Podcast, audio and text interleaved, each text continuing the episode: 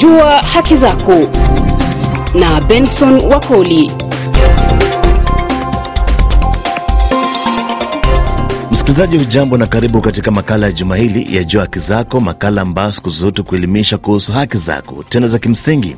Katika makala leo, msikilizaji, tunaangazia ripoti ya shirika la kimataifa la kutetea haki za binadamu Amnesty International ambayo kwa kina imeangazia kile imetaja ni uhalifu wa kivita unaotekelezwa na pande ya simu nchini Sudan wakati huu wa mapigano dhidi ya raia.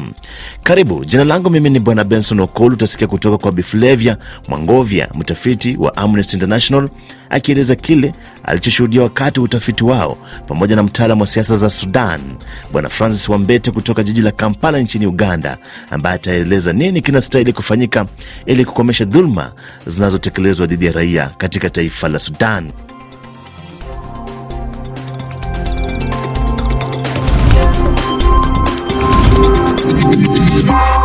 Kwa kwanza, msikilizaji, tupate kina cha ripoti ya Amnesty International. Hapa anaeleza Bi Flavia Mwangovya. Ripoti kwa jina kifo kilikuja nyumbani kwetu, uhalifu wa kivita na kuteseka kwa raia Sudan, inaelezea uhalifu wa kivita wakiwemo raia waliathirika katika mashambulizi ya kimakusudi na kiholela.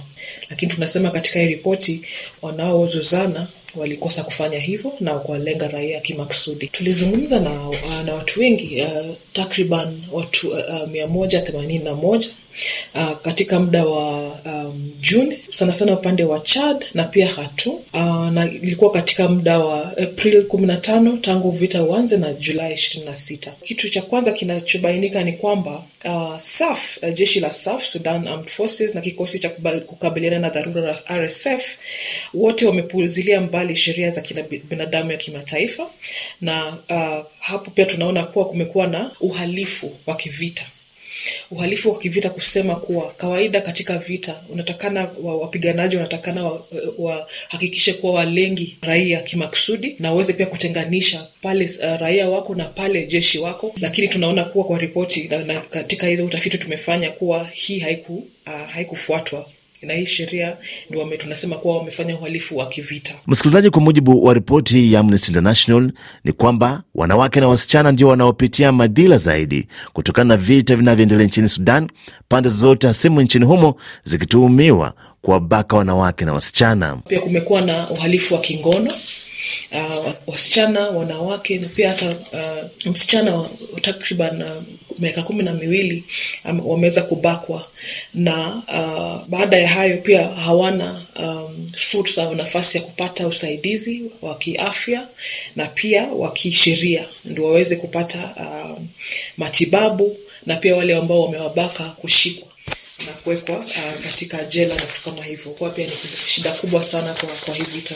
Tumeona kuwa pia kumekuwa na uharibifu wa mali na wale pia um, wa raia mali yao ya kibinafsi, we simu katika nyumba nini zimechukuliwa na wapiganaji. Ni kutokana na visa hivi vya kutisha ndipo shirika la Amnesty katika ripoti yao ya hivi punde linakiri kuwa uhalifu wa kivita unafanyika katika taifa la Sudan. Eh, ndio tunasema uhalifu wa kivita ndio war crimes. Kusema imetendeka ndio kwa sababu ya, ya vitu kadhaa. Kwanza ni kuwalenga raia maksudi, kosa kutenganisha raia na jeshi na pia mali ya raia na mali ya jeshi. Hiyo imefanyika pia hapo Sudan, na hiyo hizo ndio vitu baadhi ambavyo tunasema ndio uhalifu wa kivita umetendeka. Pia hiyo ubakaji na ukatili, ukatili wa kingono umetendeka pia. Hiyo katika vita ina, inasababisha tunafikia tuna hiyo conclusion kuwa kumekuwa na uhalifu wa kivita. Jimbo la Darfur kwa kipindi kirefu nchini Sudan limekuwa katika hali tete ya usalama. Amnesty katika ripoti yao wananakili kuwa jimbo hilo bado linaendelea kusajili visa vya ukiukaji wa haki za binadamu kipindi hiki cha mapigano ambapo sasa yanaingia mwezi wa nne. Katika utafiti tulienda upande wa Chad, Chad uh, uh, magharibi, na tukapata watu wengi sana wamekimbia wame kutoka eneo la Darfur, na ni kama kwa watu wa Darfur ni kama, ni kama kurudia kwa ile vita na ile uhalifu walikuwa wame, oh, wamepata ikiwa miaka ishirini imepita. Uh, uh, baadhi ya wale tumezungumza nao katika mia moja themanini na nane tuseme hata nusu wao ni watu walikuwa katika eneo la Darfur, na hapo pia tunaona kuwa RSF na au um, kundi kundi hizo zingine za Kiarabu pia wanaopigana upande wa RSF wamefanya madhara mengi sana kwa raia upande wa upande wa Darfur, na ndio maana wamekimbilia wengi uh, kwenda upande wa Chad. Hii vita ya sasa ni kama imeturudisha nyuma, na pia think inaonyesha kuwa tusipofanya uh, juhudi kama majamii ya kitaifa kuhakikisha kuwa kuna mbinu ambazo zinawekwa kuensure kuwa kuna justice eh, uh, kwa watu wa Sudan, hii itaendelea kutendeka. Hilo ishu la justice na accountability, uwajibikaji linakuwa la muhimu sana katika hii vita. Tunapendekeza kuwa kwanza wa, uh, SAF na RSF hao wanapigana waache kushambulia raia. Uh, na ukatili wa kingono pia ukomeshe. So ni njia zifunguliwe, msaada uingie, na msaada, msaada ukiingia ufikie kila mtu, na pia wale wanataka kukimbia kutoka nchi Sudan waende kwingine pale wako sawa, pia waweze kupita bila shida, because tumeona kwa, kwa hii report kuwa watu wengi wanakimbia, lakini wanapata shida njiani, wana, wanaibiwa, wanauawa, wanapigwa risasi, mali yao inachukuliwa, wanabakwa. Tunasema hiyo pia uh, jumuia ya kimataifa na mataifa yote pia ya kijirani wote washikane kuhakikisha kuwa raia wanaweza kukimbia, wanaweza pata afueni kwengine. Jua haki zako na Benson Wakoli. Na msikilizaji, baada ya kupata undani wa taarifa ya Amnesty International, sasa niungane naye Bwana Francis Wambete, mtaalamu wa siasa za Sudan, akiwa jijini Kampala nchini Uganda.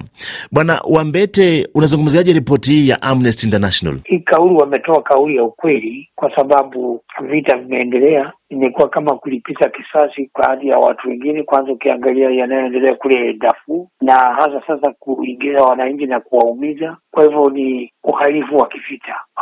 Kumeombwa vita visimamishwe mara kadhaa, lakini ni yanasema na kesho yake yanaendelea. Na bwana Wambete, sijui mtazamo wako ni upi kwamba sasa dunia ni kama inasahau ama inasahau yale ambayo yanaendelea kule nchini Sudan? Ya dunia imenyamaza tu, hata jamii ya kimataifa tunaona mara moja moja tu ikizungumzia swala hili, wakati mashirika ya kiraia yanasema kwamba yanayoendelea nchini Sudan yatakuwa na athari kubwa sana. Iko na athari kubwa tayari, kwa sababu wakimbizi wengi wameelekea uh, nchi ya Chad na wameenda mahali ambapo hata sio pazuri, jangwa huku kwenye shida nyingi sana, na hawana vyakula, hawana maji, hawana madawa. Kwa hivyo imesababisha janga kubwa sana la kuhusu maisha ya binadamu, na kweli jamii ya kimataifa ni kama imesahau Sudan, kwa sababu tangu hivyo vita vianze hatujaona nguvu ile ya kujitolea kuenda kuvisimamisha. Tumeona tu wakijaribu kuzungumza na mazungumzo hayaendi mbali, na wale wanaendeleza vita hawaendi mbali, na kwa hivyo imefikia hali ambapo janga la kibinadamu limetokea. Kwa hivyo ni janga kubwa sana. Bwana Wambete, swali jingine ambalo linajitokeza ni kuhusiana na jimbo la Darfur. Jimbo hili kwa miaka na miongo mingi limekuwa tu likitatizwa. Katika taarifa ya pamoja, mashirika ya, ya kimataifa yanasema kwamba hali bado inaendelea kuwa tete na kwamba makundi zaidi yanachukulia uh, hatua ambayo inaendelea kwa sasa kwamba jeshi linapigana na au RSF yanajitokeza kuendeleza vita vya kikabila.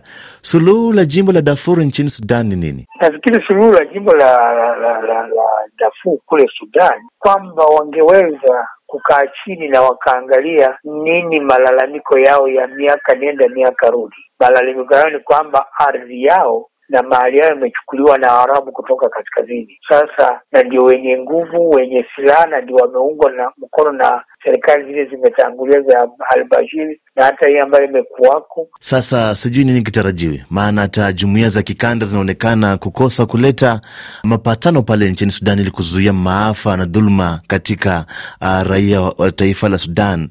Unadhani jumuiya za kikanda zinaweza kuja na njia ya pamoja kukomesha uh, yanayoendelea nchini Sudan na raia wa Sudan waache kufanyiwa madhila? Ya, bila shaka wanaweza, kwa sababu wakiwa na umoja na nguvu ile walio nayo, walazimisha ni kuchukua majeshi wakaingia katika nchi ile na kulazimisha wanaopigana wasimamishe vita na kuokoa raia ambao wanaumizwa bure na kuoa bure. Inawezekana. Kwa kauli hiyo, msikilizaji, makala haya ya Jua Haki Zako yanafika kikomo juma hili. Shukran sufufu kwa Flavia Mwangovya, mtafiti wa Amnesty International, na Bwana Francis Wambete, mtaalamu wa siasa za Sudan, akiwa jijini Kampala nchini Uganda, kwa kufanikisha makala ya leo. Jina langu mimi ni Bwana Benson Wakoli. Hadi makala yajayo juma lijalo ndani ya idhaa hii ya RFI Kiswahili, kwa heri.